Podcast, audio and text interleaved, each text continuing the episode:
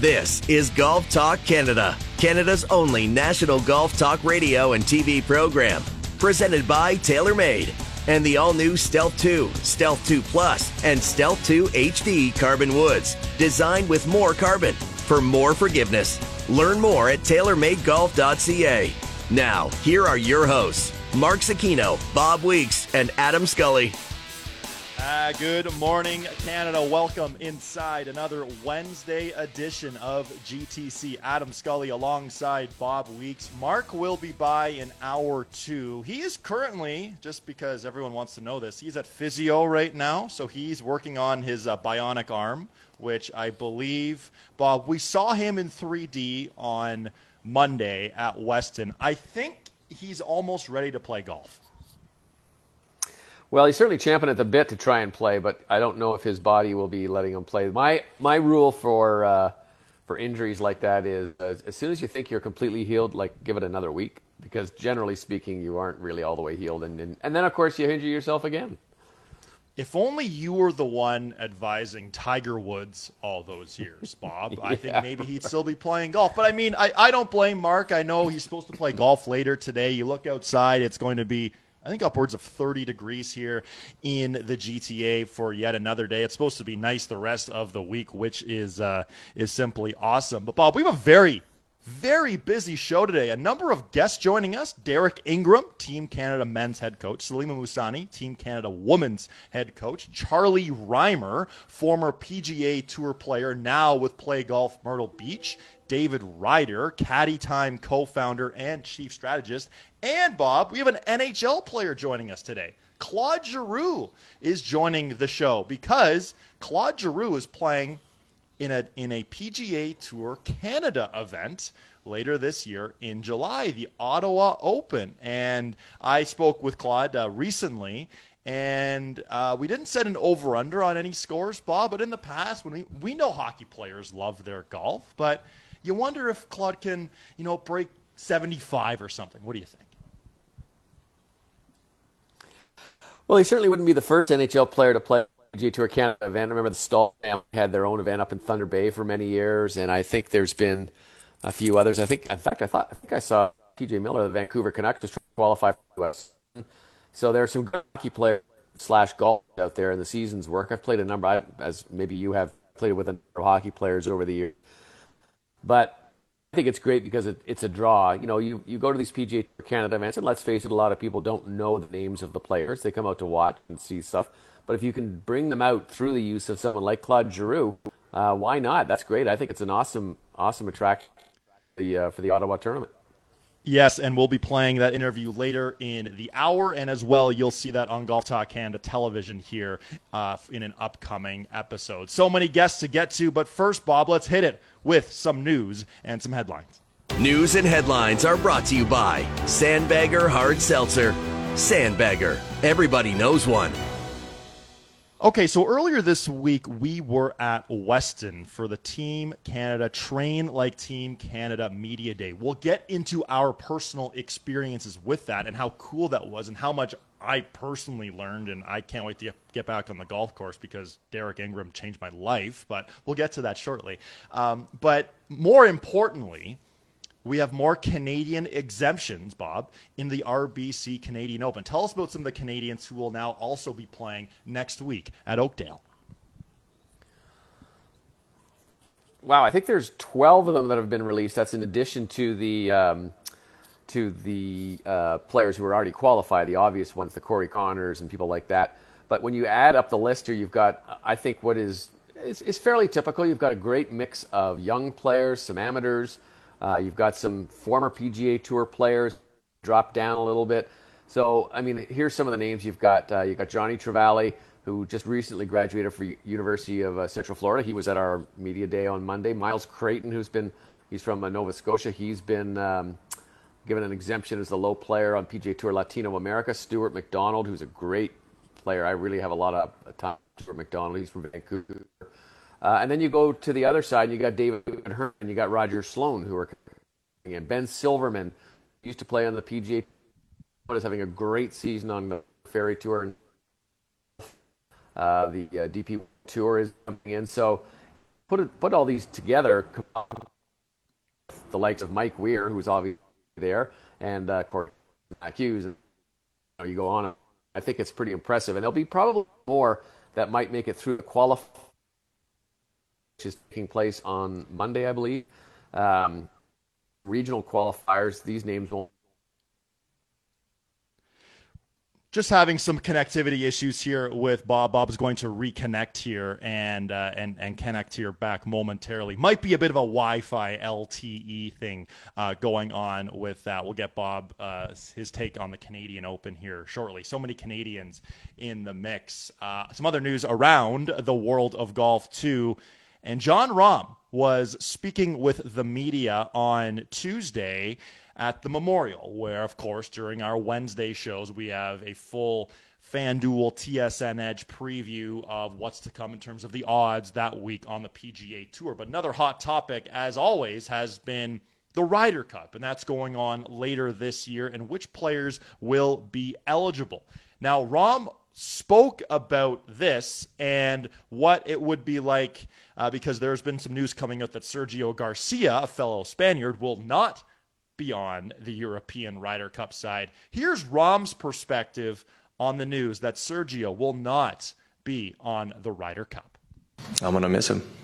We had a great partnership at Whistling Straits. Uh, and I'm going to mention history again one more time. You know, a Spanish duo in the Ryder Cup, I think to me is embedded into the roots of the Ryder Cup. We with Seve and Ali were able to do throughout their partnership, right? So it's a little sad to me that politics have gotten on the way of such a beautiful event.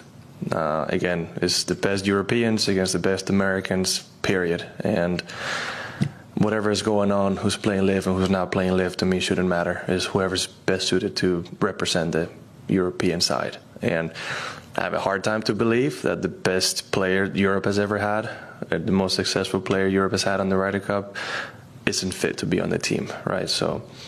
Um, it's unfortunate. I will miss him. But with that said, uh, I want to be hopeful. It's a couple of Spanish guys playing really good right now, so hopefully they can join me on the team. That's Jon Rahm with his perspective on the Ryder Cup. And Rahm was one of the main strong points on that European side back a couple of years ago when the U.S. absolutely walloped them at Whistling Straits. Interesting perspective there. Rahm is never one to shy away from any opinion. He's not going to lie to anyone, which is great. He's not going to be cliched or, or that sort of thing. Uh, we have Bob back now. Bob, you were talking about uh, the Canadians at the RBC Canadian Open. I'm sure you also heard about or just heard some of those comments too from Jon Rahm about the Ryder Cup. Like I was just saying, he's not one to be shy about his opinions. He's always honest from what you just heard from Jon Rahm. What's your perspective? Uh, I disagree with him. I think at this point, my standpoint is that the Ryder Cup is an event that is run by two associations the DP World Tour, European Tour, and the PGA of America. This is not like the Olympics. This is not where everybody gets to go. These are events that are organized, run, and in big cases, uh, especially for the European tour, profited by um, the, the, the, you know the going to these tours. So if you're not a member of that tour, I don't think you have a say in what goes on. Yes, you may be a great player. Yes, you may be able to qualify, but it's sort of I, am not, I'm trying to think of an example that would be comparable, but I don't really know. You're not part of that group, so you don't have an entry into it. So I don't think that they really should. It's not, as Jon Rahm sort of describes it, it should be the best players in Europe and the best players in the United States. It's not that case. It's members of those events, those tours. That's how it was started. That's how it was formed. And I think that's how it should remain which is why Brooks Koepka is where he is on the U.S. points list because it's run by the PGA of America. PGA of America runs PGA Championship. Brooks Koepka won the PGA Championship. So, all in all, Bob, we would, I mean, imagine the ratings for a PGA versus LIV event. I mean, it, it seems like the hostilities aren't where they were before the Masters. I mean, we're you know these guys are still buddies. Rory McIlroy and Brooks Koepka had an epic bear hug after Koepka won the PGA Championship. Sure, there's some other guys. Maybe Phil Mickelson rubs about everyone the wrong way now, or Patrick Reed, that sort of thing. But other than that, I think this would just be a great friendly competition. Yeah, and I, I, I, just think, you know, maybe down the line, 20 years from now, we have a LIV versus PGA Tour competition. That's a Ryder Cup style sort of thing. it's just not in my book. Um, it's not an event against the best players in the United States and the best players in Europe. It is best players from the World Tour and the, and the best players from the PGA of America's point system. So it's, I mean, they can change it. They can alter that. Those organizations can say, you know what, we're gonna we're gonna let these guys in. But again, like you say, it's it's not really a two way street, is it? I mean, we, you know, you can't have can't have Rory just go over and suddenly play. Oh, I'm just to drop in and play next week at the uh, LIV event in Chicago. And when the players went over to LIV, they they knew what they were getting into. Maybe they were told or promised some other things, but this is the reality. And you know, guys like Henrik Stenson, he was the captain of the European side, and obviously, you know, that's a somewhat of a different scenario in terms of financially, but these players knew what they were getting to. Okay, some other news in terms of the PGA Tour for scheduling. Some reports out for 2024 that the schedule, Bob, is going to look a little different. And this was a, a, an article out on Golf Channel. One tournament I didn't see was the RBC Canadian Open in terms of where it will lie in the calendar in 2024. Do you have anything in terms of rumors you're hearing or reports out there of where this the RBC Canadian Open could potentially be landing in 2024? You know, I didn't. I I actually dug a lot yesterday. I reached out to some contacts, some players, and nobody was giving anything up either uh, for for whatever reason. Some of the players I talked to were on the PAC council, council, but so I think they probably know, but they weren't ready to say anything. Essentially, what they're trying to do on this schedule is avoid the situation that the RBC Canadian Open finds itself in right now. They don't want to have these non, what they are calling full field events, be islands. So they don't want to have what's going on this week. It's going to be Memorial, then you got the Canadian Open, then you have a U.S. Open, then you have Travelers. Memorial, U.S. Open, and Travelers are all designated events. And you've got this one stuck in the middle. So if players are going to take a week off, it's very obvious which one they're going to take. So you want to try and group, maybe have three events uh, that are non-designated or three full field events, and then have three designated events, something like that. So it gives it gives these tournaments a chance to draw some other players. The RBC Canadian Open may end up with the best field of the non-elevated or non-designated events just by sheer power of RBC and the and the what they can do to lure players here. So um, but I think this is just a test run. I don't think this is final, but I do think that the RBC Canadian Open will have a different date next year than it is this year. And in terms of the point you just made there for this year with the uh, designated events and the strength of field of what could be next week. Do you think another reason for that is because it's the week before a major championship and a lot of guys like to play the week before a major? Yeah, I mean, uh, you know, it's I guess that's sort of part of it, but um, if you look at what Scottie Scheffler's got on his plate, he's playing the fourth week in a row right now. So there's no way, you know, there's no way in, in the world, even if he likes to play the week before a major, he's going to play five weeks and then make it six weeks in a row and then play a designated event seven weeks in a row. So I think these guys are only human and they've got to justify their schedule by uh, not only if they have success playing the week before the major, but more for am I going to be ready to play the major? Am I going to be tired? Am I going to be worn out? Do I need a week off? And mentally, physically, you know, guys just can't play that much golf in a row and, and can expect to play well. So um, I don't know if that has as much to do as it did in the in the years when it wasn't uh, the designated events weren't surrounding the Canadian Open especially too because Scottie Scheffler did already skip a designated event, the Wells Fargo, and we know the penalty that is now in place for skipping an event, given what happened with Rory McIlroy right after the Masters. Okay, Bob. Before we go to break, uh, some news, some injury news, some good news for uh, an American we haven't seen in a while, Daniel Berger, who is, appears to be healthy after more than a year off with a back injury, uh, looking to qualify for the U.S. Open. And Jessica Korda out indefinitely with a back injury, too. Sort of a, a yo yo effect here of some good and some bad for American great players in the world of golf. Uh, Daniel Berger basically played last year at the U.S. Open and then has been out since, and sort of a freak kind of a situation for him. And he now has figured it out. He now has rehabbed. He's now to the point where he's going to try and play. He's going to be in the qualifier on Monday. And for uh, for Jessica Korda, it's just this battle of an ailing back. Now, I was glad to hear that what they've just said is, look, just stop. You have to stop playing for a while, but there's no indication that she's under, going to undergo surgery.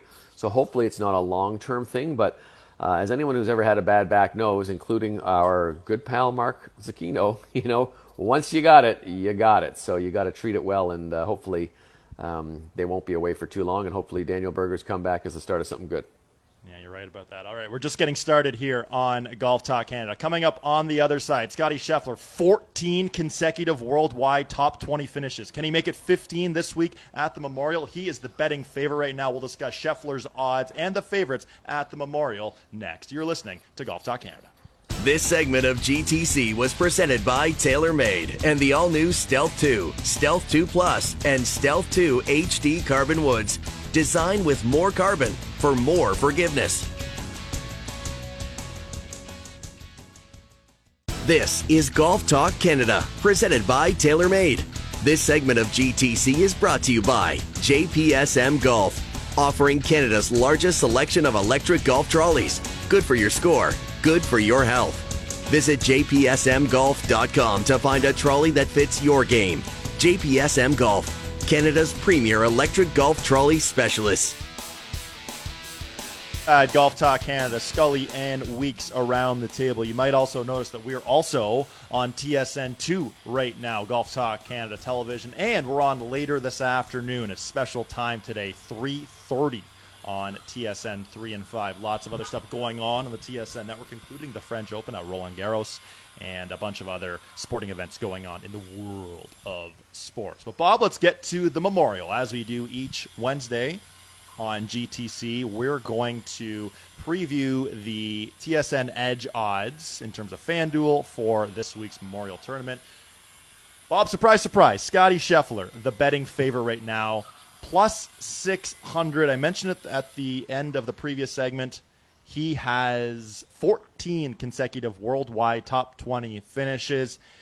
You think at some point, like he's got to be gassed? Like he's not a robot. You mentioned how many starts in a row he's played. Like eventually, he's either ha- either has to win Bob or miss a cut. In my perspective, what do you think? You know, it's amazing too when you look at his stats in the strokes gain category. Strokes gain total first, strokes gain tee to green first, stroke gain off the tee first, strokes gain approach the green second, around the green 11.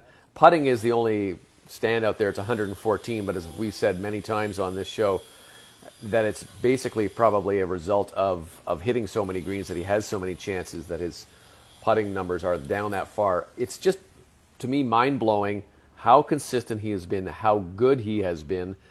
And I think in the last two starts that we've really seen him, he hasn't perhaps had the A list game. And I, I don't know what happens when that does show up, but he could get even better. Is that, I mean, is that even possible? What you, what you think of? He was second of the PGA and third of the Charles Schwab, but he very easily could have won those if he'd had any kind of third round, 73 and 72, uh, respectively, in those two tournaments. So I, I don't know. It's it's a uh, it's a remarkable run, and, and let's just enjoy it while it's happening. And, you know, many people think of the memorial at Muirfield Village and think back to Jon Rahm a couple of years ago when we saw one of the strangest things we will ever see in sports. And obviously, it was during COVID when you know the world was flipped upside down and people were adjusting on the fly. Jon Rahm has a six-shot lead after 54 holes. It looked like he could play the final round left-handed and go on to win, but positive COVID test didn't get a chance. He also has won this tournament too before. Uh, we haven't we haven't seen as much of Rahm since uh, since the Masters. He obviously still has played. He's played very well too. How do you think Rahm's game is trending, given an interesting uh, performance at the PGA Championship where he seemed a little frustrated? Yeah, and that's that's sort of where where I was going is going to be.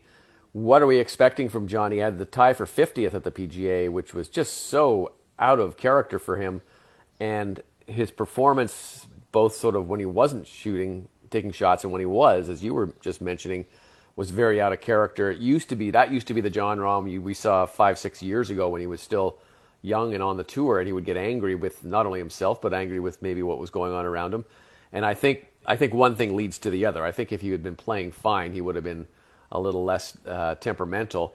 He was fine after his fourth round when they brought him into the CBS booth to do a little commentary, as he has been doing um, in the last few events. But I'm still kind of okay. What are we going to get from Jon Rahm this week? I, I I would have to assume that the PGA Championship was a blip, and perhaps he's back in form now. But either way, even if he missed every cut for the rest of the year, it would still be a hell of a year.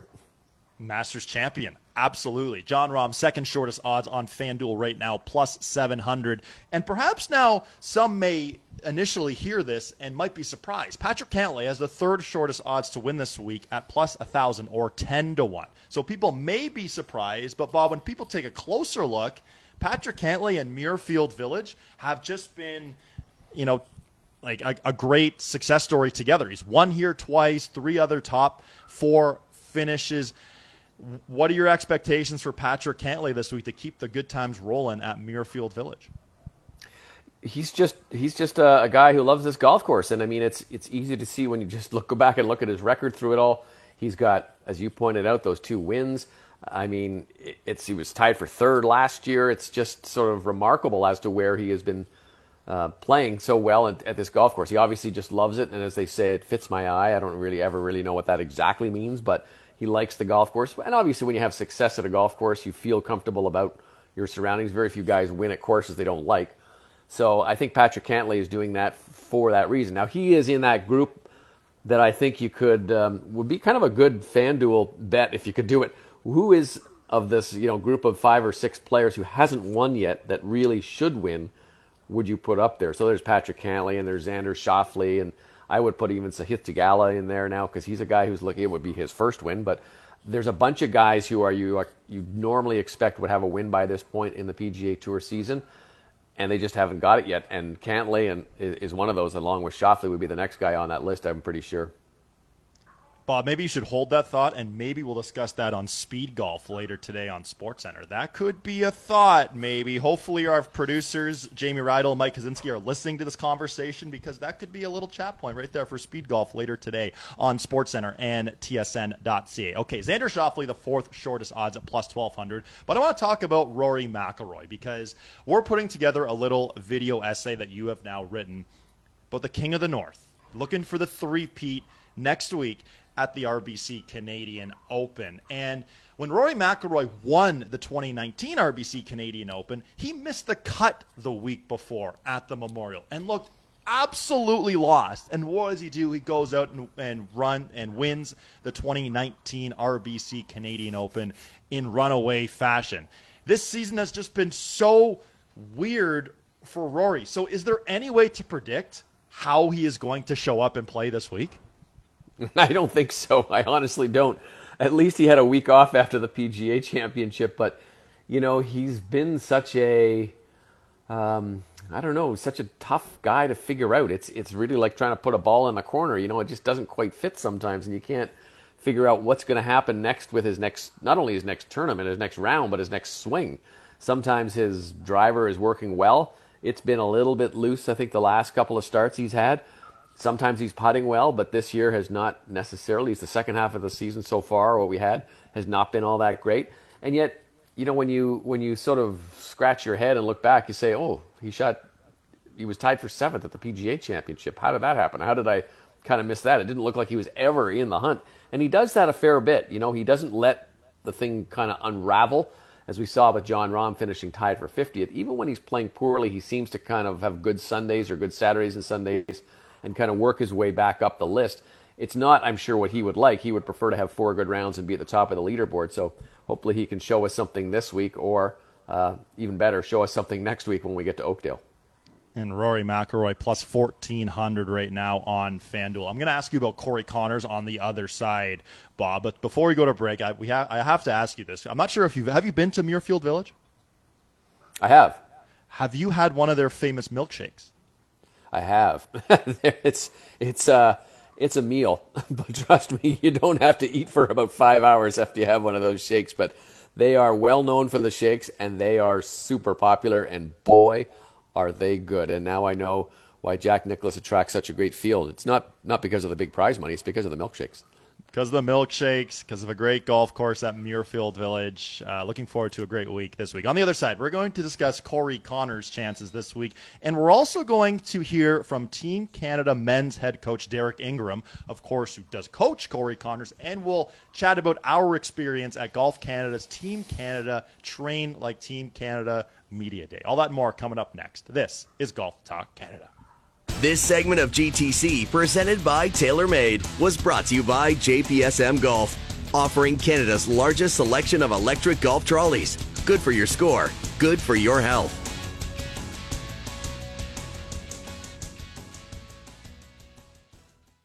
This is Golf Talk Canada, presented by TaylorMade.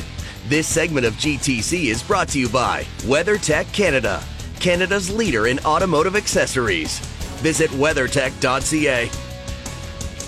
Welcome back inside Golf Talk Canada. Scully and Weeks taking a look at this week's PGA Tour stop at the Memorial at Muirfield Village. We discussed some of the favorites. Top Canadian right now in terms of the odds, the shortest odds to win, Corey Conners at plus 4,500. Now, he finished T8 at the Wells Fargo. Then his next start was the PGA Championship, where this was really the first, like you've said before, Bob, the first real legitimate chance for Conners to win one of the big majors. Now he's back this week at the Memorial. We know he's going to be pulled in about 9,000 different directions come next week for the RBC Canadian Open.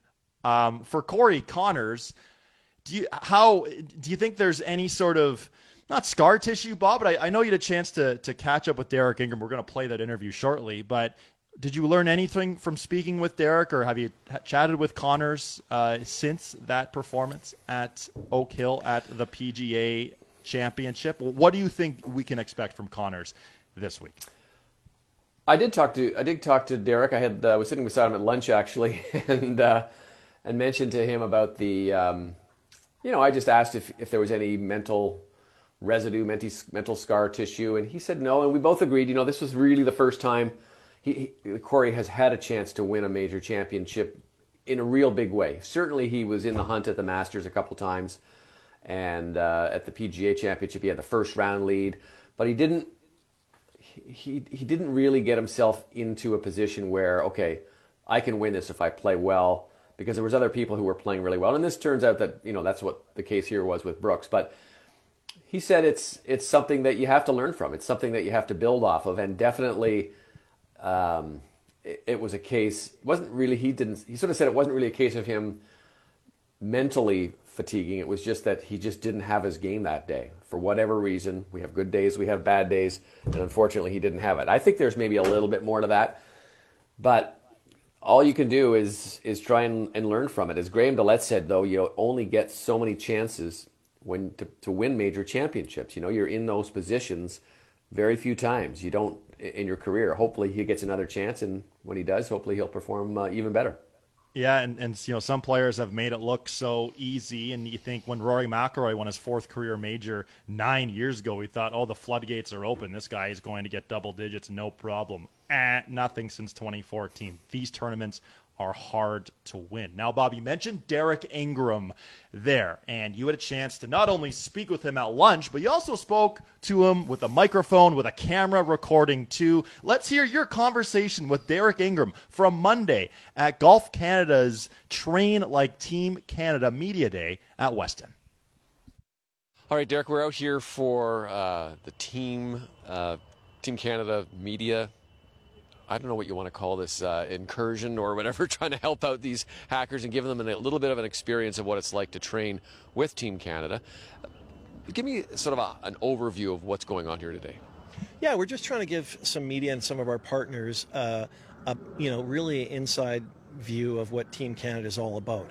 A high level training and a little taste of that. Uh, in some cases, it might be a little more complex for, for some people, but we want them to be aware of the, the kind of the cool stuff and the and the great uh, you know coaches that we have and sports science te- team that we have to, to help our players. You know anything to try and you know maximize the potential of Canadian players. And we want to share that with our, our media and our uh, sponsors. Well, give, give, me some specifics now as to what we're going through here today, because there's a lot of different stations. People are going from spot to spot to spot to learn what's happening. Yeah, and on the we've got four stations. We've got or five stations. We've got a mental game station. We've got a fitness station. We've got a chipping station, a putting, and we've got a t-ball station, which I'm doing. And we're, we're trying to pick one or two variables that are high importance to share with the uh, the athletes for the day. And so in the driving, we're talking about uh, centers of contact or uh, hitting the ball in the middle of the club face because you'll maximize both how far you hit it and how straight you hit it. Uh, and each station we're do, we're doing that, really trying to you know pick that one or two variable that's a difference maker. We've got a number of the uh, both amateur and professional, young professionals out here today. Um, give me give me some of the highlights of the players who are out here and, and what you've uh, seen in them as they grow up. Yeah, it's been unreal to to you know, for me to be involved. It's been a, really grateful for all these years, and so I get to see new young players entering the program. And in five, six, seven years, they're going to be the new Corey Conners and Mackenzie Hughes, etc. Taylor Pendrith of the PGA Tour and the LPGA Tour, the new Brooke Henderson. So uh, we've got Johnny Travale, who's the number one ranked amateur in Canada. He's going to be playing in the RBC Canadian Open later this week, and then turning pro later this summer. You know, a player that we would be on the similar path that a Corey or a Mac would have been on. And we've got guys like Chris Crisologo, who are on the pro side, who had a great year as a pro last year in Canada, and same thing, but trying to push it to the Corn Ferry Tour and then ultimately the PGA Tour. And so those are some of the players we have. Lindsay McGrath, a, a junior on her junior team or development team, who's you know getting there at 16 years old or almost 16 years old. She's you know wanting to be the next Brooke Henderson in three, four, five years. So that's the type of players, and they're the star of the show. Bob, I coach golf, but they're the star of the show. When you see, and you've been with this program a long time, when you see the advances that have been made overall and how these people are being taught and what they're being taught, is it night and day from when you started? Well, the technology side is night and day. Like the the stuff we have access to, like Foresight GC quads, and and you know so many other unreal technologies we're using with our athletes. That's incredible. But coaching a it's a relationship business. It's about building a relationship with an athlete because you care and taking them from where they are currently to where they want to go. And so that hasn't changed.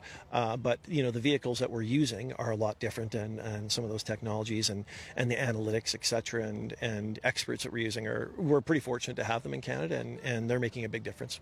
Uh, United States Golf Association came out of not too long ago and said they wanted to copy the Canadian system. That's got to be pretty high praise, isn't it? You know, that's something we've talked about for for 15 or 20 years that we want to be a premier program in the world. You know, we're a small country with not we're actually a big country with not many people in it and bad weather, and uh, so we've always had to work around that, and we are working around that. But we want to be one of the premier programs. We want to punch way above our weight class. Is really what we want to do in developing champions both on the course and off. It's a thrill to hear the U.S. say that and it says that we're doing some good things, but we're, we're trying to get better all the time. Uh, when we look at the PGA Tour, we see all those guys out there, six, seven, eight players out there. How much of what we're seeing here today is a result of what's going on there now? I think a lot. You know, first to start with Mike and Lorie, uh, and even players before that. But now you've got guys challenging for PGA Tour events and majors uh, and LPGA Tour events almost every week. So the players here grow up watching Corey Conners and Mackenzie Hughes, and for for guys like Mac and Corey and Taylor and Adam Svensson and Hadwin, it was really Mike Weir there was one or maybe two or three. Now there's you know seven or eight, and and a superstar like Brooks. So certainly a function we have here is is the program and the, some of the success we've had in the past ten years.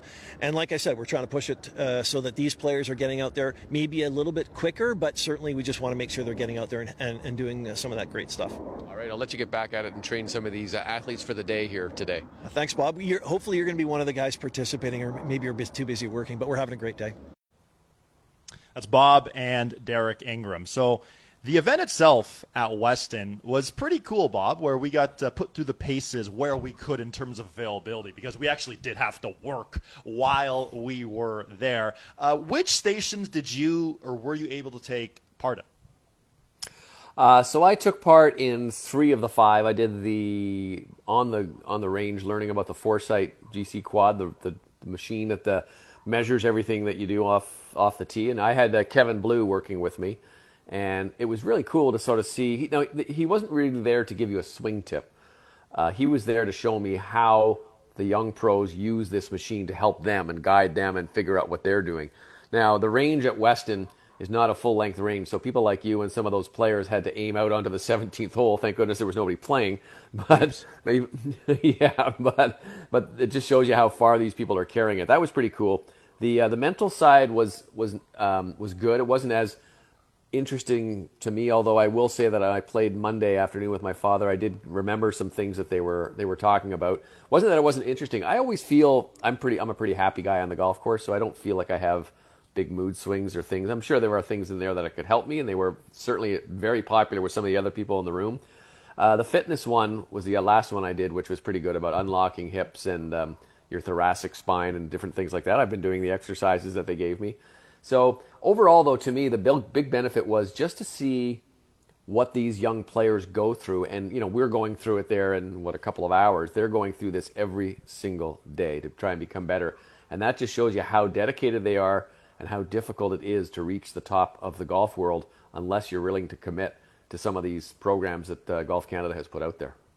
Yeah, it was pretty cool seeing how you know how detail oriented, how committed, how you know there's so much to go into each of these different stations. I got to take part in two: the short game uh, with Tristan Mullally and Salimah Mussani, who we're going to hear from later in the show, and that was really cool to me, Bob, because their their chipping philosophy, where there are a number of players, whether they had just finished their first year of university or PGA Tour Canada, where it was all about ball position so that they had five different spots where you can put a uh, put ball position. This is kind of hard to describe on a radio, but basically you put five balls sort of in front of you, and they're sort of the front of your stance all the way to your back of your stance. Maybe I'll explain this on television at some point because this is next to impossible to describe. But then I got to go to driving because you know me, obviously I want to swing as hard as I humanly can. And uh, Derek Ingram, who I actually hadn't met in person. Uh, until Monday. So we got to chat, had a nice chat. He watched a couple of my swings, gave me a drill to work on, which again is kind of hard to describe on the radio. So maybe this will be a whole social media thing. Anyways, uh, with Derek, um, you saw a couple of the drives which uh, went a little left of the intended target, like you mentioned. No one was harmed, we don't think, which is good. But Derek gave me a couple of great drills, and then I hit uh, a couple straight balls, hit 123 miles an hour a clubhead speed. We got the 307 carry. So that was very informative. And then Derek and I exchanged a couple messages after. I'm going to keep him posted on my progress, or hopefully, and hopefully not lack thereof. But uh, it was honestly, it was a great day, Bob. It was really cool to get in the minds to learn more because you know some of these media days we go to, which are obviously amazing. You go, you play the golf course but you don't really get to interact with some of these great athletes who are coming up in the game, trying to become the next Brooke Henderson, trying to become the next Corey Conners. But in my mind, we got to do that on Monday. Did you think the same? Very much so. And and these are this is the future of Canadian golf. Now look, not all these players are going to have success, at least at a professional top level ranks. I hope they all do because they've got some big goals to reach in terms of what Golf Canada is. I will say the other thing that I that I noticed, and and we weren't. It wasn't just the media there. There were some supporters there, and they have raised a lot of money, more than forty million dollars, towards this program. So they're trying. They have a goal to try and reach this thing, and and when you see some of the benefits that go into play, like there's now a house in Phoenix where some of these young players who you know will will go down in the south to practice and play in the winter can stay. It's it's a little hostile kind of idea. They're trying to perhaps get one in Florida as well. So these are the kind of things that they don't seem like much in terms of making a PGA Tour player, but think of uh, think of the money saving. Think of the bonding that these guys do. I was talking to Crisologo, and he was saying, yeah, he stayed down there for about a month, and and you know, just the guys they would go out and play every day and try to beat each other. So little things like that make a huge difference. Uh, it takes a lot of money to make that happen, though, and if you're going to reach some of the lofty goals that Golf Canada has for Canadian golf, um, it's great to have some people like we had there who are contributing and donating at in some some cases some very significant amounts of money. Well, it was a great day at Weston and very exciting time for Canadian golf as we move forward. Bob, because we have so many guests coming up, that's it for you this morning. Thank you for your time. We'll see you later today on Speed Golf, on 3 Handicap, both on SportsCenter, TSN.ca, and we'll see you on Friday morning in 3D. Yes where we Looking are actually to that. together. We'll see what we've learned. We'll see what we've learned. We'll see what we learned. Bob, thanks for your time this morning, and we'll talk to you a little later this afternoon. Coming up on the other side, Claude Giroux of the Ottawa Senators joining Golf Talk Canada. This is GTC. This segment of GTC, presented by TaylorMade, was brought to you by WeatherTech Canada, Canada's leader in automotive accessories.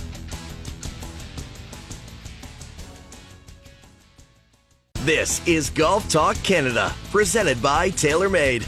This segment of GTC is brought to you by Play Golf Myrtle Beach, home to 80 great courses, 60 miles of sandy shores, endless dining and entertainment. Visit playgolfmyrtlebeach.com to start planning your golf trip today. Welcome back inside GTC. Well, later this summer on PGA Tour Canada, we'll have the Ottawa Open. And some news recently came out about someone special playing in that event Claude Giroux of the Ottawa Senators. I recently caught up with Claude about this opportunity to play this golf tournament. Well, it's not very often we welcome an NHL player to Golf Talk Canada, but here we are now pleased to be joined by Claude Giroux from the Ottawa Senators, who will be playing in the Ottawa Open on PGA Tour Canada. Claude, welcome to Golf Talk Canada. Hey, Adam, how's it going? Really good, thank you. So, how did this all come to be for you, man, to get a sponsor's exemption into the tournament? Yeah, so uh, just one of my friend is uh, uh, is running the tournament, and uh, uh, you know we had a few uh, a few talks together, and I'm actually on the board of the the tournament also to kind of uh, help out uh, getting it going. And um, the process has been pretty uh, pretty awesome. We have a good group of guys to uh, that's been working together, and um, the idea came up, um, and everybody kind of agreed that it might be a good idea. So uh, I I wasn't against it. I think uh, I think it's it's going to be a great a great experience. Okay, so the big question right now: How's the golf game? Um, uh, I haven't played once since the, the season ended, so um, I wouldn't even know what to tell you. But uh, starting next week, uh, I'm gonna try to put some uh, a few good games together and uh, hit the range and um, just trying to be more more consistent in my game. Okay, so between now and tournament time, are you going to reach out to a coach? Are you gonna, you know, try to, you know, hit the range three times a week, something like that? How are you to fit it into your off-season NHL training schedule? Yeah, I mean, obviously, uh, hockey training is pri- priority, but uh, I'm to try to play a little bit more games than uh, than last year. Last year, I only played maybe five, six games. Uh, I got two young boys, so it's uh, they they they keep us pretty busy. Uh, but this year I'm gonna try to play a little bit more and uh, try to feel comfortable and with my swing and uh, going the tournament.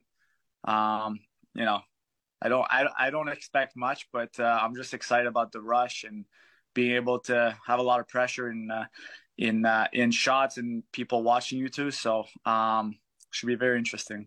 Now, have you played in pro ams before? Yes, I played in two programs. Uh, one at the Canadian Open in Toronto, and uh, the LPGA, the one in Ottawa uh, last last summer.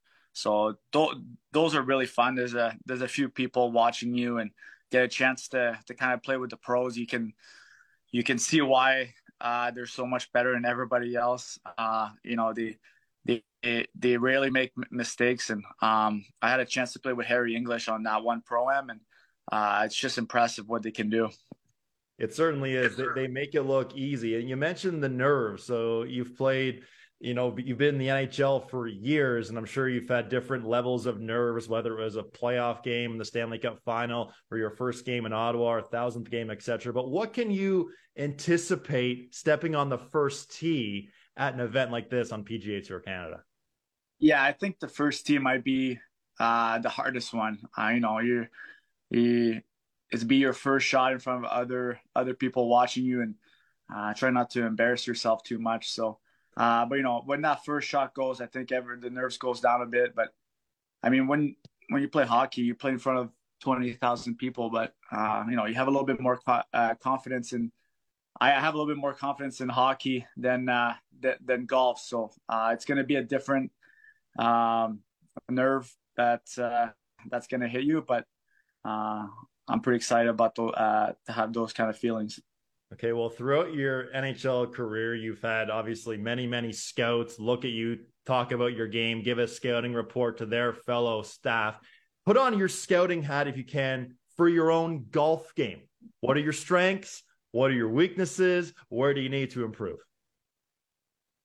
Uh, I think I, I think my drives are pretty consistent. I hit uh, hit a lot of fairways. That's why I stay out of trouble a lot. But uh, you know my short game that's definitely what uh, I'll need to focus on the next the next few months. Um, you know, you talk to anybody, uh, any any pro, they, they say if you have a good short game, uh, that's that's how you stay away from your your double bogeys and and your triple bogeys. So um, I'll try to focus on that a little bit before the tournament starts.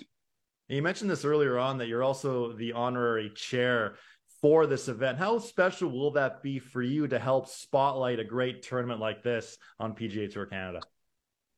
Yeah, we're very excited to have this tournament in Ottawa, and uh, you know, for me, it's it's my first time being involved in in, in, in a tournament like this, and uh, you know, we're we're just all excited for to have all those great players come. You know, maybe we don't know the names, but uh, when you see the talent, uh, that's when uh, um, that's what that that's what you're gonna enjoy the tournament. So uh, I'm personally very excited to see those guys play.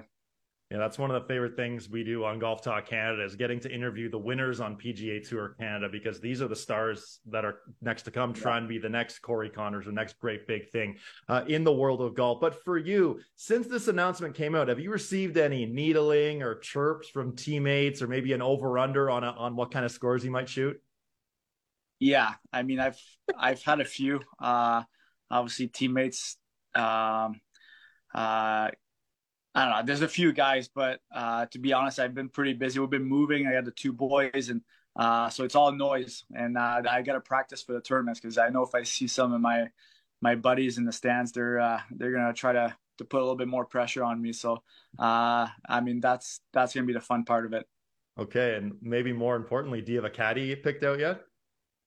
Uh, no, not yet. A uh, few options. Uh, trying to figure out what the best option is for me. Uh, go play with a few of my buddies before the tournament and see uh, see who I play with and who who uh, who I played uh, my my best golf with, and uh, and then we'll go from there. But uh, I need somebody that need uh, that knows all the rules because uh, I don't know if I know all the rules. there are a lot of rules in the world exactly. of golf that continue to be changing. Now, Claude, before we let you go, I have to ask you about the ownership situation in Ottawa right now because it seems like there are a lot of names rumored that could uh, be owners in Ottawa at some point soon for the Ottawa Senators. How much are you following that?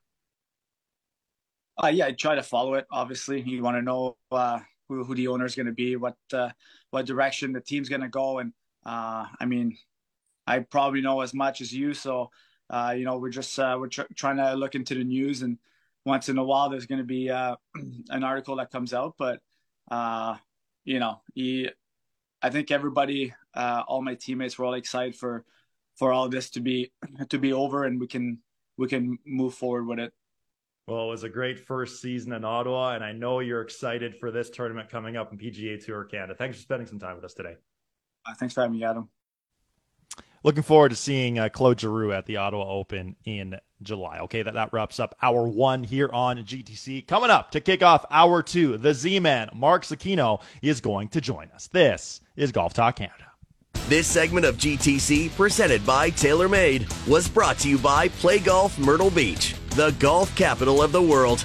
Thank you for listening to Hour 1 of GTC. Don't forget to follow us on Twitter and Instagram at Golf Talk Canada. For show archives, podcasts, and all things GTC, visit golftalkcanada.com. And don't miss Golf Talk Canada Television weekly on the TSN Television Network.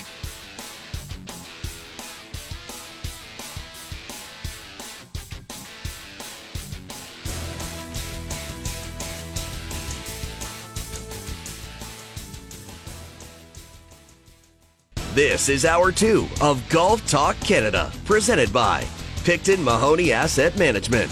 For over 15 years, our focus has been on helping Canadians stay invested in all market conditions, including this one.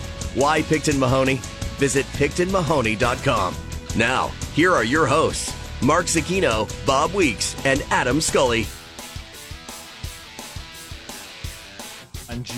GTC. The back nine, Adam Scully here in studio. Very busy second hour. Team Canada women's coach Salimah Mussani joining us. David Rider, the Caddy Time co founder, chief strategist, also joining us. Plus, Charlie Rymer, former PGA Tour player, now with Play Golf Myrtle Beach. But first, Mark Zecchino now on the line, fresh off physio. Mark, do you have the green light for this afternoon?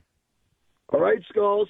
So I got what I was anticipating. I got the green light with some rules and some conditions. I can't be trying to stay within 20 yards of Adam Scully anytime soon, so that, that, that swing has to be shelved for a while.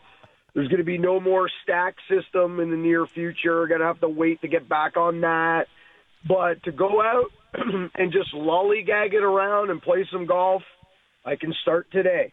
So good news. Better than the opposite, right? Better than uh, nope, you can't swing any. So Okay, this is the news that everyone was waiting for. We are so happy for you, Mark. Because I, were you saying too that you've got some golf later this week? Are you playing in a member guest or something, or are, are, yeah, are you just so, playing more golf? You know, uh, my my best friends in town from Washington D.C. and you know that's who we, you know, we do the home and home with, right? With mm. uh, and I got a member guest, so it's uh, make a long story short, I had some golf lined up this week that really would have been blown up entirely. That's the reason why I can't join you on Friday because I'm really upset I'm going to miss you guys on Friday because we haven't played in ages mm-hmm. since California. So, right. um, uh, but this has been lined up for now, I guess, you know, for several months.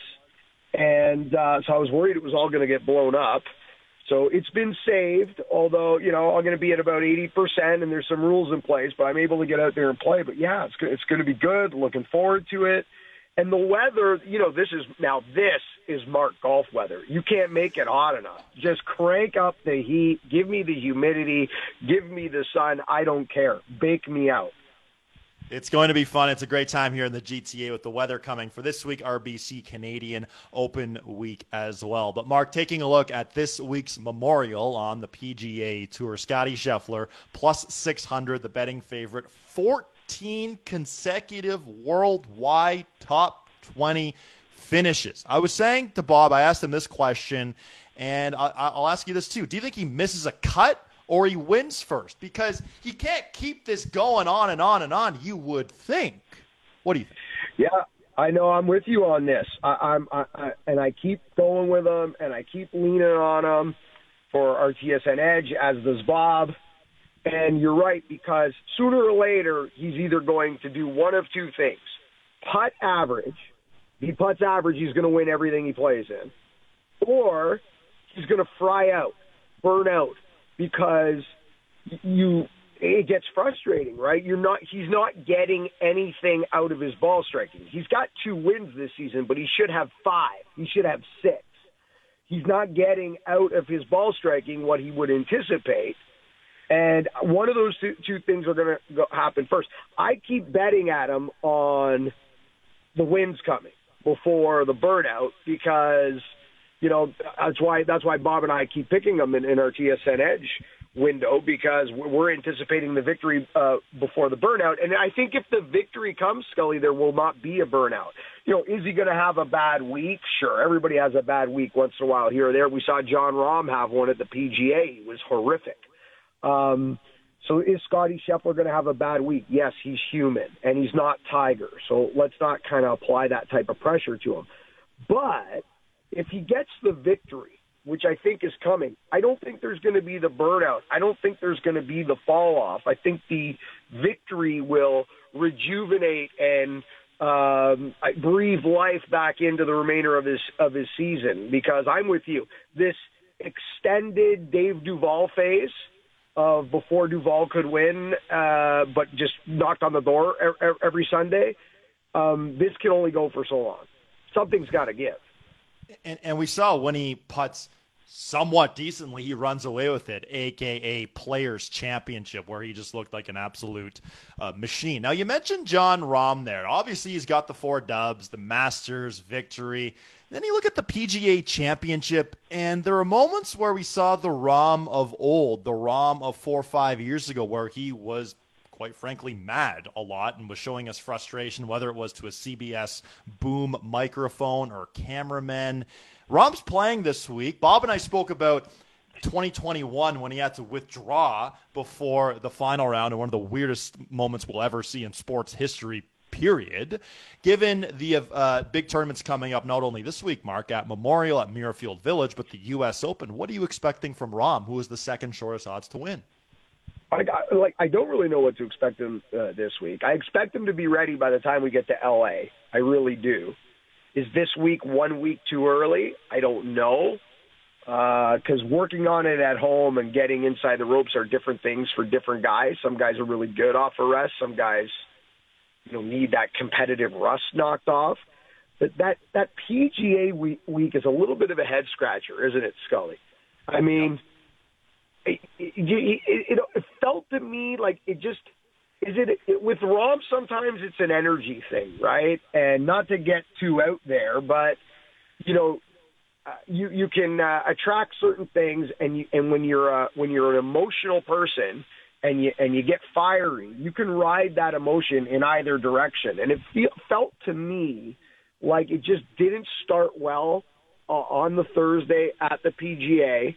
He got frustrated early, and instead of what we saw at the Masters, remember how he opened the Masters with the four putt, right? Mm-hmm. I mean, he was somehow flipped the switch at Augusta with the energy, but was unable to do so at the PGA. It seemed like he just took that ne- ne- negative energy and just stayed on that lightning bolt in the wrong direction. So it's very hard to put your finger on.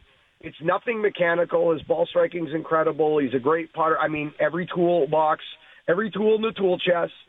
Um, maybe I think he just needs a. If he just gets off to a decent start on Thursday this week, I expect him to continue to jump right back in form. A golf tournament he should have won by six or more. Let's be honest. Uh, and he'll probably be right there, ready for one of these days. Adam, we're going to get in a in a major. We're going to get a Scheffler Rahm Sunday showdown. It's you got to think it's coming. Do you not? You you really do. You have to think it's coming, and it might be in three weeks at the U.S. Open. Hard to believe the U.S. Open's in three weeks. Just saying that uh, out loud. But uh, sticking with this week at the Memorial, Bob and I spoke a lot about Patrick Cantlay. We all have him on our respective TSN Edge squads this week. Third shortest odds at plus a thousand or ten to one. But the player I have to ask you about is Rory McIlroy because mm. you know he has that finish at the PGA which, you know, T7, which is hip hip hooray, but what does it really mean? Not much. And his year has been sort of, eh, been a little this, a little that.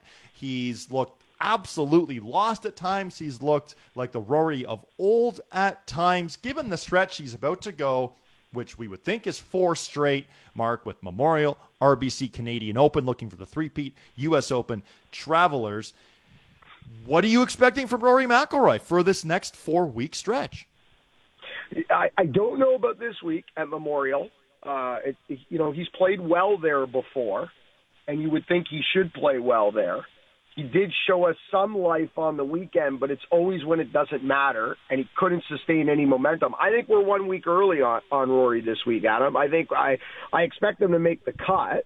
I expect them to have a decent tournament. Like who knows? Maybe even finishes top ten this week. I, I, you know, who knows? I don't think he's going to look horrible, but I don't think he's going to. I don't believe he's going to win. I think we're one week early. I expect them to play incredibly well at the RBC Canadian Open as a two-time defending champion. He seems to be very comfortable in Canada. He seems to be very comfortable with the crowd support here. We're going to, who knows, maybe he gets the three-peat. We're likely going to leave Canada with all this excitement that Rory's game is actually where it needs to be all of a sudden for LA. And then we're going to get to LA and the ball's going to go on the ground on Thursday morning. And then Rory's got to ask all the questions again.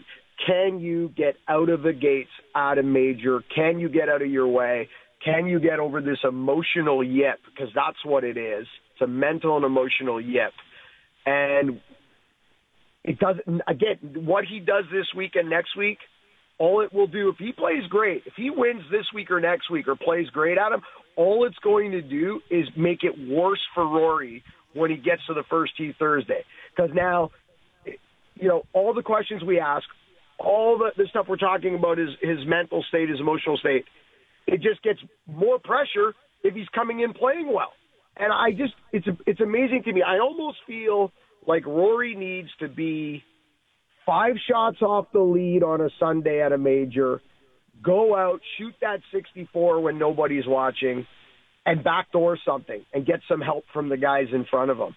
I, I just, he looks so uncomfortable when he has forward momentum. He, it's like, it's like an NFL team that, you know, marches the, marches the ball down the field in the fourth quarter And then as soon as they get near the red zone, they just start taking really bad penalties and backing themselves out of field goal range. If you watch Rory's scorecard, that's what it looks like. It's I'm out of it. So I go birdie, birdie, par, birdie. Oh, I'm within two of the lead, three of the lead. And then I go bogey, bogey, you know, par a par five that I should have been birding, uh, putting for eagle on. Okay, back to six off the lead. Couple late birdies to make the day look better than it actually was. I mean, it's all, it's the same thing all the time. If you look at his scorecard at the PGA, it it was it just it read like a novel, especially on the weekend. Um, I don't know how to fix this though, Adam, because uh, I mean, I've got to assume, you know, Bob. You know, we spoke about Bob Rotella. I, I got to assume he's got all these sports psychologists involved, and he's he's addressing this, right? You got to think he is. Mm-hmm. You got to think he is for sure, and he continues to be perplexing. You know, we saw at the match play where he just looked like a man on a mission, and it looked like the Rory of old. The adjustment to the the length of the shaft of his driver, the putter change. He switched putters again. Now back to more of a spider style of putter. Did that a couple weeks ago at the PGA. So we'll see where where Rory lands here as we head into this busy four week stretch. Someone who, who's played a lot of golf as of late is Jordan Spieth, Mark, and Jordan Spieth you know, came out with that statement before the PGA Championship or before the, the Byron Nelson the week before the PGA Championship, explaining this left wrist injury, plays the PGA, makes the weekend. Didn't seem like he was that uncomfortable, but given how he's battling through an injury, are you surprised he is playing this week again, Mark? Yeah, like I know it's a designated event. I know the obligations, but I got to believe that there's a stipulation somewhere in this process for for an honest injury. Like this is a real injury. This is not, uh, oh, I need a week off, so I'm going to fake an injury here. You know what I mean? Like this has been on full display now for the world to see for several weeks. And if anybody on this planet needs a week off on the PGA Tour, you got to think it's uh, Adam. It's Jordan, right? Like if you were to tell me right, if you were to ask, if I were to ask you right now, Adam, give me one player in the world of golf that needs a week off more than anybody else, my answer would be Jordan Spieth. Who would, who would you say? Yeah, probably Jordan Spieth, or, or honestly, I would. I might even say Scottie Scheffler. he's playing yeah, so much yeah, golf right now. He's played so much. Yeah, true. Yeah, yeah. So I, I, either one of those guys, but yeah, certainly interesting uh, for for Jordan Spieth. Uh, okay, Mark. Before we let you go, before you get to go play at eighty percent, which I'm looking forward to the play by play of that afterwards, as always. Uh, have you had one of the famous milkshakes at Muirfield Village before? Yes, I have uh, many years ago, early in my PGA Tour radio career. Uh, I was able to have one. Uh, I just went with the, the standard, the standard bearer, the vanilla milkshake. I didn't want to go off the beaten path because I always say, listen, if this is the only one you're going to have, you go with the staple, right? You go vanilla or chocolate. It's different if you've got like the opportunity to, you know, have them whenever you feel like it. You want to get more adventurous, and I don't know how adventurous you can or cannot get, but th- that's my move, right? Like if I go to uh, a pizza place for the first time that's supposed to be the best pizza, you go with the staple, right? You go because if they can't do the staple well and they can't do the basic one well, you throw out the rest. So anyway, yes, I have. Love it. I'm an ice cream guy though, but as you know, Adam, from two guys that uh, suffer uh, from very similar stomach issues because of our medical history, uh, the the milkshake tasted great, but I paid for it. Let's just leave it at that. we'll leave it. We'll leave it at that. You know, we get so much when we have when we have conversations on the radio. Mark, we have hardcore analysis on food, on stomach talk, and of course golf. Looking forward to this week at the Memorial. And Mark, looking forward to seeing you next week on location at Oakdale for the RBC Canadian Open. Mark, thanks for your time today. Good luck on the golf course. Good luck in the member guest. Say hi to Simon for me, and we will see you next week. I'll text you later, Skulls. Ciao, brother. Looking forward to it. That is the Z Man getting ready to head out on the golf course. Okay, coming up on the other side, we are going to hear from David Rider, who is the Caddy Time co founder and chief strategist. This is Golf Talk Canada. This segment of GTC was presented by Picton Mahoney Asset Management. For over 15 years, our focus has been on helping Canadians stay invested in all market conditions, including this one.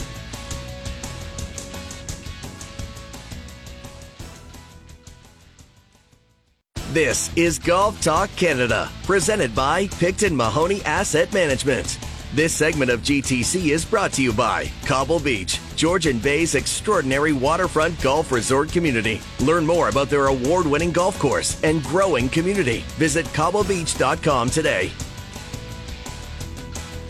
Welcome back inside Golf Talk Canada. Adam Scully here in studio. Well, recently, Mark was on location at Glen Abbey for the Caddy Time Open. And those who have caddied before or have taken a caddy know that's it. An experience unlike no other. It, you kind of feel like a pro for the day, of someone carrying your clubs, giving you advice on the golf course too. Personally, I had a chance to caddy for three summers at Rosedale back in the day. Also a great way to, to network and just have great conversations in a really good time. Now, of course, Caddy Time is a partner of us here on Golf Talk Canada. For much more on that, Mark caught up with David Rider, who's Caddy Time's co founder and chief strategist.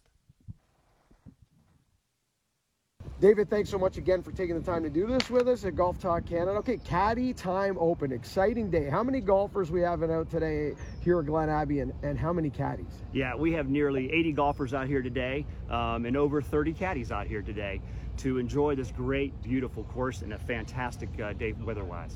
Okay, the reason we're at a, a Club Link facility at this uh, iconic venue, Glen Abbey, which has hosted so many numerous Canadian Opens and created so many special moments in the history of golf, is to also celebrate the launch really of the spring and the new partnership between Caddy Time and Clublink. Exactly. We're very excited by this. You know, we've been working with uh, with Brent Miller and Scott over um, at Clublink and finding out, you know, ways that we can really bring more golfers to the game and also increase the experience. Make making sure that the experience for golf uh, it's certainly a sport, but it's also an entertainment. And we feel that by allowing caddies to come on the course, um, we can further that experience for the golfer. Okay, that's a great segue because we've been talking about caddy time for about a year now on Golf Talk Canada. We've been talking about just the benefits of caddies. We've been talking about you know getting people walking again and, and some of the ways it can really help people get them back to the game. Uh, Club Link is the largest operator of golf facilities in the country, uh, many of them private, a few of them public for the caddy, excuse me, for the Club Link members that are watching this interview are going to hear it on Golf Talk Canada radio. Why take a caddy time caddy? Yes, well, I tell you, if you've got somebody that you want to introduce to your course, nothing better than having a caddy. Somebody that can really take the experience, show them the golf course, the experience, show them around the clubhouse, really be a concierge for them to get them introduced to your golf course.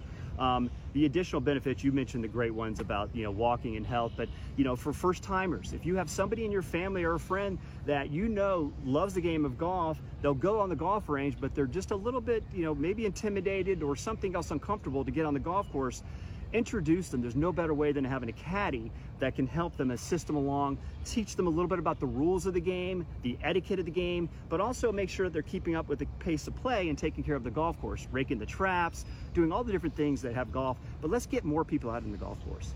So it's just not playing better golf. Uh, people hear caddy and they go, okay, tournament, competitiveness. Okay, that's part of it, and we've got proof that it does help. But you're saying being more engaging, more welcoming, bringing people back to the game that maybe need some help, bringing people back to the game or introducing them to the game that are a little intimidated, and potentially maybe someone who physically needs a little help around a golf course. Yes, physically, you touched on a great point. It's really near dear to my heart. Is that we want to get some of the, um, it's kind of the uh, people that need some physical assistance, and that can be you know senior citizens that maybe gave up the game a little bit too early, but if they had a caddy that was doing all of the necessary work that comes with golf, and you just got to hand them their golf club, let them hit the ball, and then go on to their next shot, might be able to play a few years longer. Um, or somebody that's had uh, knee surgery or hip surgery, getting out into the golf course, you know, your doctor said you can play, but they don't want you doing too much of the physical attributes. That's a great bridge to come out in the golf course something also tells me from a corporate standpoint. I mean, I, I usually, occasionally play a lot of client golf. Uh, most of my client golf is great because we're in the golf business, so it's golfers all the time. But there's a lot of people out there that do play a lot of client golf, and and maybe they're just looking to have a special day or make it different than your typical corporate golf outing, which there are so many of why not add a caddy? Yeah, it, and it's a great place to add a caddy. If you can add a caddy, then that allows you to have more time and focus time with that client. So you can talk you can you can get together you can really get into what you are out there for. You can walk the course together and allow the caddy to do all the different things. You know go search for my golf ball in the woods you know again rake the traps and do all those different things that allows you to really focus on the individual that you're with. And that again that's your client that could be your wife that could be your best friend that just flew in. Um, you know also we've noticed that if we can give you know our caddies can take pictures and videos for you and sometimes some of my favorite rounds with my friends, I've got home the next day and I don't have any any memories from that. So we've got the picture package. We also have language assistance. So if you have, if your client or friend is coming in from Portugal or uh, from one of the Arabic countries, we have Arabic speaking caddies, we have Korean speaking caddies, and it really kind of allows the whole atmosphere and the whole experience to be better. Wow, you guys have really thought of everything and really checked a ton of boxes. Okay, I know we, I know you got to go. I know you have a busy day. Before we let you go, though, uh, we got to talk about Canada and just the overall buzz. Partnership with the PGA of Canada, now a partnership with Club Link. The buzz north of the border is pretty cool. Yeah, you you you folks up here. Not only are you nice, but my goodness, do you love the game of golf? And that's uh, the passion up here has really blown us away. We founded this company in Central Florida because we thought that'd be the mecca for golf. But what we're finding, additional to that, is the folks up in Canada are wild about golf and very very enthusiastic about it for many reasons. So you know, last year we had caddies with hundreds of rounds booked in the in up in Canada, and this year we've already surpassed that and we're only you know one or two weeks into the season. So I um, I'm so thrilled to be up here and, amongst it to feel that passion that the folks of Canada have for the game of golf. David, thanks so much for your time. Congratulations on a, what is a really just an awesome start to uh, uh, what will be a huge uh, a huge season in Canada. So good luck today. Have a blast, and thanks for taking the time. All right, thank you, Mark, and thank you what you do for the game of golf. We really appreciate it. Awesome stuff there from the Z Man and David Rider. Coming up on the other side, former PGA Tour player Charlie Rymer joins the show. He is now at Play Golf Myrtle Beach. You're listening to Golf Talk Canada. This segment of GTC, presented by Picton Mahoney Asset Management, was brought to you by Cobble Beach, Georgian Bay's extraordinary waterfront golf resort community.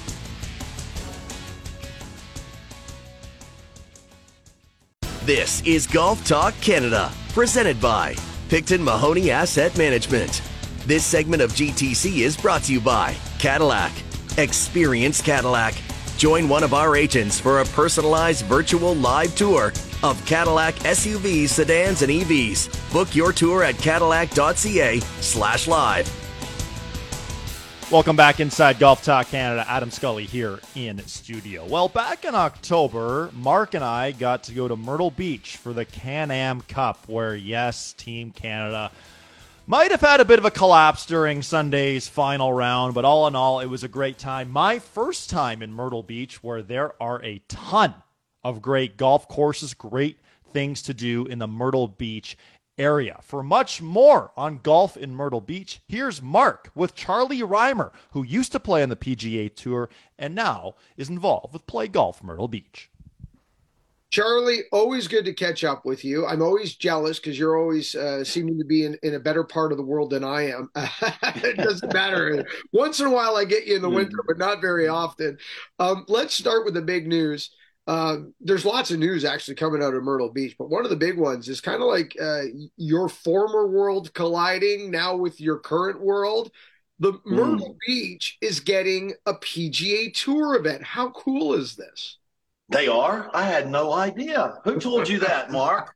inside info, Charlie. Inside info. Uh, listen, we're we're thrilled. Uh, Myrtle Beach is the golf capital of the world, and and uh, we've got a rich golf history and and um, to get a PGA Tour event, I think is very fitting. We, have got quite a few golf courses I think could they could very uh, successfully host a PGA Tour event. Uh, the, the event is uh, going to Dunes Golf and Beach Club, which is uh, really one of my favorites. It's the second golf course ever built in Myrtle Beach, and Robert Trent Jones did the golf course, and it's just classic Robert Trent Jones with big, deep bunkers and greens raised up high and big features. It's bold. It's absolutely spectacular. Um, I've spent some time this week with Rees Jones, um, son of Robert Trent Jones, and, and Rees recently uh, redid all the bunkers at um, uh, Dunes Club, and and it's just it, it's just a super cool place, and uh, they're not going to have to make many tweaks to that golf course to accommodate. It's got plenty of length. It's got plenty of room for all the logistics that you have to have for a PGA Tour event. And the other thing that's really cool about it, Mark, is um, it, it's really right in the center of Myrtle Beach. Um, as as your viewers and listeners know, when you come to Myrtle Beach, you know, we're about 60, 70 miles top to bottom, and, and this is just right in the middle. So it's going to be accessible for everybody. So we're really, really excited to have the PGA Tour teeing it up now in the golf capital of the world. Before we get to one of my favorite programs that I've heard about all year coming this summer to the Myrtle Beach area, I was going to ask you, it, in my mind, and correct me if I'm wrong, but you know, as someone who's kind of consumed the Myrtle Beach area uh, since the late 80s, early 90s, it's kind of fitting not just geographically to your point uh, of where the Dunes Club is, but in my mind, it was kind of the course that put Myrtle Beach on the map, or in a sense, to me, it was kind of the golf course that ignited the development and and the launch of making Myrtle Beach the number one uh, you know golf capital in the world. Am I wrong to think that this is a fitting host in that sense, almost in a romantic sense as well? Well, no, you, you make a great point, and and it really is fitting. Pine Lakes, just just down the road from Dunes, is is the granddaddy. You know, it's the one that started it. Uh, when when Dunes came along, um, it, it, it, was at a time when, um, as you mentioned, everybody in Myrtle Beach was looking at, at all of this land and this beautiful beach, and uh, what you know, what are we going to do? And and um, golf golf was just getting going, and when Dunes hit, and it got critical acclaim. Uh, it, it, it, it, it just really lit the fire for golf in Myrtle Beach. And, and back to Robert Trent Jones, um, you know, he, he was a prolific designer, exotic places all over the world. He had his own particular style. And one of the things that we talk about with him is the idea of the signature hole. He coined that phrase. You, you know, every golf course says, well, it's a signature hole. Robert Trent Jones came up with that. And uh, the signature hole at Dunes Club is the 13th. It's a, a par five. I'm dying to see how the PGA Tour guys are going to play it because it goes around this big lake. There's some gaps in the trees. It's really a three shot hole, but they're going to be trying to figure out how to get on get on that green in two, and that might involve driver off the deck over a lake and all of that. So that's the signature hole, 13, the par five uh, in, in, in a stretch of holes. Um, it's really the crown jewel of the stretch of holes 11, 12, and 13 that are Alligator Alley. So we'll have another three hole stretch on the PGA Tour. But it really is exciting stuff. And, and you're exactly right. Um, Dunes Club really ignited the fire for uh, what, what has become um, one of the great golf destinations in the world. All right, a lot of families thinking about summer vacations, uh, and a lot of times those families want to combo up the beach amusement park with a little golf as well. Hard to beat this program. Tell us a little bit about Kids Play Free this summer. I mean, this is pretty cool.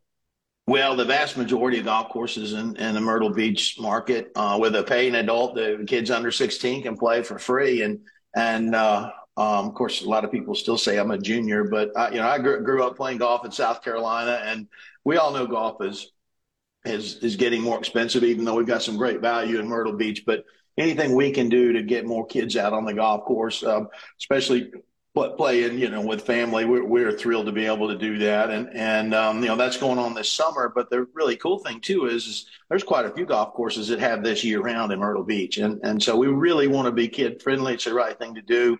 Um, and, and it's good for developing golfers, which is ultimately great for the game of golf.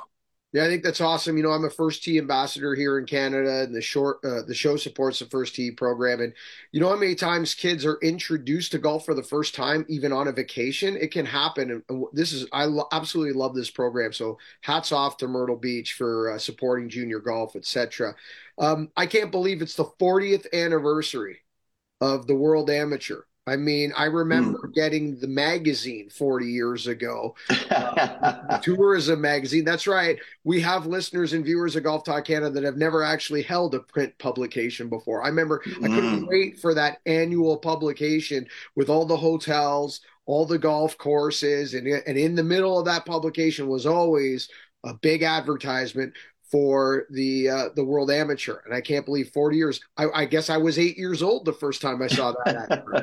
you you were holding your persimmon driver in the other hand too, so we're dating we're dating ourselves. I was the same way. Yeah, no, we're really thrilled about the World Am. The dates this year, August 28th through September 1st, and now is a great time to enter. Um, if you enter before June 21st, you get a break on the entry, and folks can uh, enter over at uh, Myrtle Beach worldam.com. Uh, gosh, I think, Mark, I've probably been to, you know, maybe at least 20 now. I've been fortunate to sort of be the MC and host of the, of the World Am. Um, and, and it, it and it's, it, it's, I see the same people year after year. We also see new people coming in as well. And every year we'll have folks from uh, all 50 states. Gosh, I forget how many countries, 15 or 20 countries. And the really cool thing about World Am is um, friendships are made there, and, and they become a lasting friendships. You know, I've, I've talked to folks that have been. We've got we got a handful that have been to every one of them. How about that? And it's sort of like a reunion, you know. And and um, it's really the only place in the world you can have a tournament on that scale with uh, anywhere from 3,500 to 5,000 golfers. The the the uh, uh, convention center, which is not too far from Dunes Clubs in, in the middle of Myrtle Beach, is set up as uh, world's largest 19th hole. Everybody sort of gathers there. We'll use, gosh, probably 40, 45 golf courses every day. Just a really super cool event. That is awesome. I can't believe the size and the scope. 40 years. What a what a success. And just to keep never mind the growth, but to, just to keep that celebration going for 40 years is a massive uh, success mm. because many successful events have come and gone in those 40 years and you have just been able to maintain the momentum hats off to everybody. That's that's fantastic. Okay, it's never too early to book. Obviously, summer's still a main play. Lots of reasons to visit the beach in the summer. Um, obviously, the weather. We touched on the World Am. Kids play for free. I mean, the weather's awesome but the fall is a time the Canadians, specifically in my part of the world, in southern Ontario or southern Quebec, they go, okay, I want to extend my golf season because we get to pack them up a little earlier than you guys do. Yeah. never, never pack them up. But it's a great way to extend your season a month or so. Like get down there, go play just when you're ready to put them away. So eh, can we book now for the fall? Is there a reason to kind of get on it as we speak? Well, it's a great point. Um, our golf courses, we've got more people than ever playing, and um, the golf courses are in great shape. Uh, we've had a lot, lot of places in reinvesting in the golf course and making a lot of improvements, and it's very evident when you when you come and play the play the golf that I do. In fact, I'm I'm doing a series right now where I'm playing at 66 golf courses. Last week I was at 13, so it's it's a lot of fun. But please book your trip early. We actually have days where every tee time is taken on 66 golf courses. Um, we we love having folks come down, but please book early. Fall is great. Our, we, for, by Canadian standards, you know, we don't have a winter, so no, no not at right. all. And yeah, and a lot and a lot of golf courses overseed, you know, so you can come down play on a beautiful uh, um, ryegrass, overseeded Bermuda, you know, wall to wall. So in a lot of places you'll get beautiful green grass and, and, um, so, so our, our really our key times where you got to book early are fall and, and spring. Uh, but don't forget about winter. You know, you can get down, you get some great days. I mean, we get days up into the seventies pretty regularly in the wintertime. So, um, please get ahead of that. Always go to uh, playgolfmyrtlebeach.com. They will absolutely get you hooked up and, and, and put a package together for you. And I encourage folks to do a package because if you try to do it all by yourself, you might end up um, stay in one place and booking a golf course that you don't know and it's 60 miles away. You know, so the package providers, they're, they're smart. They'll say, hey, you're staying here this time. Let's get you playing in golf courses that are in the area that you're staying. Next time you come to Myrtle Beach, maybe you go stay on the south end and then you play the golf courses that are around there. But please utilize that service. You're, you're going to have a much better trip. Yeah, that's a great that's great advice because you don't have to do it all at once. I mean, there's many different uh, reasons to visit the Myrtle Beach area multiple times. You know, last time I was there outside of the Can-Am Cup, we went and stayed down in the south end. We did the Caledonia, the True Blue, TPC Myrtle Beach, etc. And then uh, the previous time we were in the north end, and we were you know doing the barefoot resorts. I think we played Tidewater and whatnot. So there's so many yeah. great little pockets, and and that is wonderful advice. Before we let you go, Charlie, you mentioned people reinvesting in their golf course. Last time we spoke, you mentioned one of my all-time favorites, one that I played many years ago, was going through a reno. It's a Nicklaus course, Pawleys Plantation. You were just recently there. Have they started the renovation yet, or is it? Uh, are are they going to close it for the summer? What's the plan there with Pawleys? Yeah, um, it's uh, closed now, and um, it uh, the renovation is is going to be spectacular. I was there a couple weeks ago playing a benefit for the late Dwight Clark, um, and and of course an NFL player, ALS got him way too young, and, and also another foundation called Cool Kids. So a lot of celebrities and raised a lot of money to help ALS and Cool Kids Foundation, and and uh, they were actually already engaged a few weeks ago, and and uh, uh, doing that renovation. And uh, Jack Nicklaus has been on property there, and he, he, he loves it. I mean, the views are incredible. But um, you, know, golf courses have things that you got to do every 30 years or so, and, and that's what they're doing right now. A lot of it you won't be able to see with irrigation and other things. You'll be able to see the impact of it, but there will be a lot that you'll be able to see there. And, and it really is one of our uh, neatest golf courses and some of the best scenery in all of Myrtle Beach. And, and uh, when, when it gets reopen, which will be uh, probably around October 1st, maybe a little bit earlier. It, it, it's going to be um, brand spanking new. They're even doing a lot of work on the clubhouse as well, which is already really cool. So uh, it's just really nice to see the investment in the product in Myrtle Beach as more and more people are, are coming to play and, and uh, makes uh, the ownership a lot more confident in investing in the product. And it's, it's just a really nice cycle that we're in right now. Charlie, thanks so much for the time. Lots of reasons to visit the beach in the summer, and if you're thinking fall, don't lollygag. Do it now. Make sure you get your tee times and courses and and uh, accommodations that you're looking for. If you wait too long, you might not have the choice. Charlie, let's uh, let's touch base again around World Am time. You have uh, you take care of yourself. You have a great summer, and uh, let's touch base around the 40th anniversary. Looking forward to that. You got it. That sounds great, Mark. Always good uh, hanging with you and and uh, I, you, you, know I'm a huge Canada fan. When I used to play in Canada uh, on PGA Tour and then cover events in Canada, you you guys are rabid golf fans. Nobody likes golf more than Canadians, and we sure do appreciate it when we get north of the border. Yeah, Charlie's right about that. We love our golf in Canada. Coming up on the other side, we go one on one with Team Canada national women's coach Salimah Mussani. This is Golf Talk Canada. This segment of GTC, presented by Picton Mahoney Asset Management, was brought to you by Cadillac. Cadillac. Experience Cadillac. Join one of our agents for a personalized virtual live tour of Cadillac SUVs, sedans, and EVs.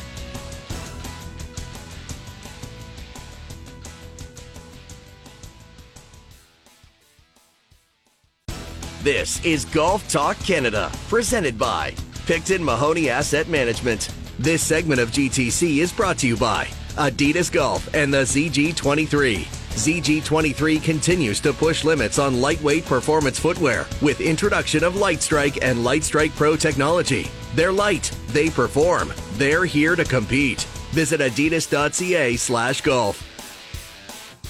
Wrapping up this morning's edition of Golf Talk Canada. So earlier in the show, we heard from Team Canada national men's coach, Derek Ingram. How about the women's coach? Here's Bob, one on one with Salimah Mussani, Team Canada's national women's team coach. All right, Salimah, here we are at uh, the uh, Team Canada Media Day. Train us like a pro. I don't know, there's a lot of hope with some of the people I know in the media, but what does a day like today bring for you, the program, and the athletes in the program? Well, today, you know, is a, it's great for the athletes to meet, you know, some of these media personalities and the people that are funding our program. Uh, I think the bigger piece here, though, is for you guys to get a glimpse into what we're doing and, you know, get some nuggets, take away some things that, uh, you know, you never know could help you. Maybe they don't help you, but that's okay. The point of this is to give you guys kind of an eye into and a glimpse into what we do on a regular basis with our athletes. And uh, for them, again, this is a great opportunity to just do some networking. Obviously, this, the skill level of the athletes that you're training compared to today is a lot different. But how similar is this to what your team would go through? Yeah, it's very similar. I mean, what they're going to go through in our station here with Short Game is, you know, learn some of the basics, get a good grasp of things, and then we challenge them. We put them into scenarios and situations that are uncomfortable uh, and kind of have them show us what they would do and how they would handle the situation. And then it opens up conversation. Uh, at the end of the day, they might in under pressure in competition rely on their trusty rusty shot, but at, and you never know where if they have the versatility and they're learning new things that uh, they're growing as a player, and that's all we want. Give us a breakdown on, on how you see the team right now, the members on that team. Certainly, we're all looking for the next uh, Brooke Henderson, but what, what do you see amongst the players on the squad? Yeah, the squad's great. We've got uh, 15 players this year, four pros, eight in college, and three in high school. Um, lots of lots of prospects. So a couple of the freshmen in colleges are had a great season. Um, we got the ones out on the Epson tour that are starting to make a mark, and Selena's just had a couple good top 10 finishes. And uh, yeah, I think the the future of women's golf is definitely growing, and uh, it's bright for sure. Do you envision today when, uh, in the not too distant future, when it'll be sort of like the PGA Tour, we'll have instead of having three on the LPGA Tour, we could have half a dozen or ten or so? That's the goal, as you know, 2032 to have 30 professionals on the LPGA and PGA Tour. So we have to pull our own weight. You know, our goal is to get 15 of those. Um, but yeah, it's it all starts at the bottom, right? We have our new our new talent identification where we're, we're identifying them at 10, 12 years old, especially on the women's side. The average age on the tour is about 20, 21 on the women's side, whereas on the PGA Tour it's around 28. So on the women's side, they're developing sooner and they're progressing sooner. Um, and so, yeah, we got to start start young, and hopefully by the time they get to our squad, they're ready to go. All right, good luck. Thank you. Awesome stuff there from Bob and Salimah Mussani. Okay, if you want to check out our TSN Edge picks for this week's Memorial, check out tsn.ca where our picks are available. This has been leg one of our double header today. We've been on uh, since 10 a.m. TSN 1050. Also, we are on from 10 to 11 on TSN 2. Check us out again. TSN 3 and 5 at 3:30 p.m. later this afternoon. Coming up next here on TSN 1050, Brad Treliving looks like he's going to be the new man in charge, the new GM of the Maple Leafs. Leafs, Leafs Lunch has a full breakdown of what could be coming for the Maple Leafs. Thanks so much for joining us this morning and remember, the first good decision for the golf course always starts in the closet.